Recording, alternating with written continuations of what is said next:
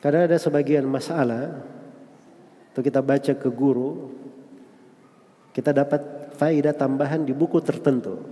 Karena ibarat pada buku tersebut atau ada tambahan pembahasan yang memperdalam di kebanyakan buku-buku yang lain. Nah, itu dari manfaat kenapa seorang itu penting untuk banyak membaca dari buku-buku akidah salaf supaya dia mengerti seluk beluk dari akidah itu dan dia harusnya terima dari guru supaya dia bisa dipahamkan. Supaya bisa dipahamkan. Itu saya ketemu ya beberapa, saya dengar dari banyak ulama di masa sekarang.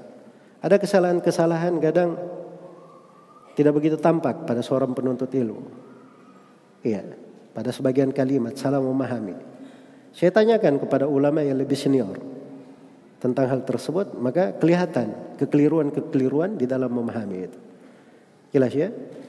Jadi maksudnya bahwa belajar akidah itu itu memang perlu selalu diulangi dan perlu belajar kepada banyak guru supaya seseorang itu detail di dalam memahami kalimat-kalimat atau pembahasan-pembahasan di akidah tersebut.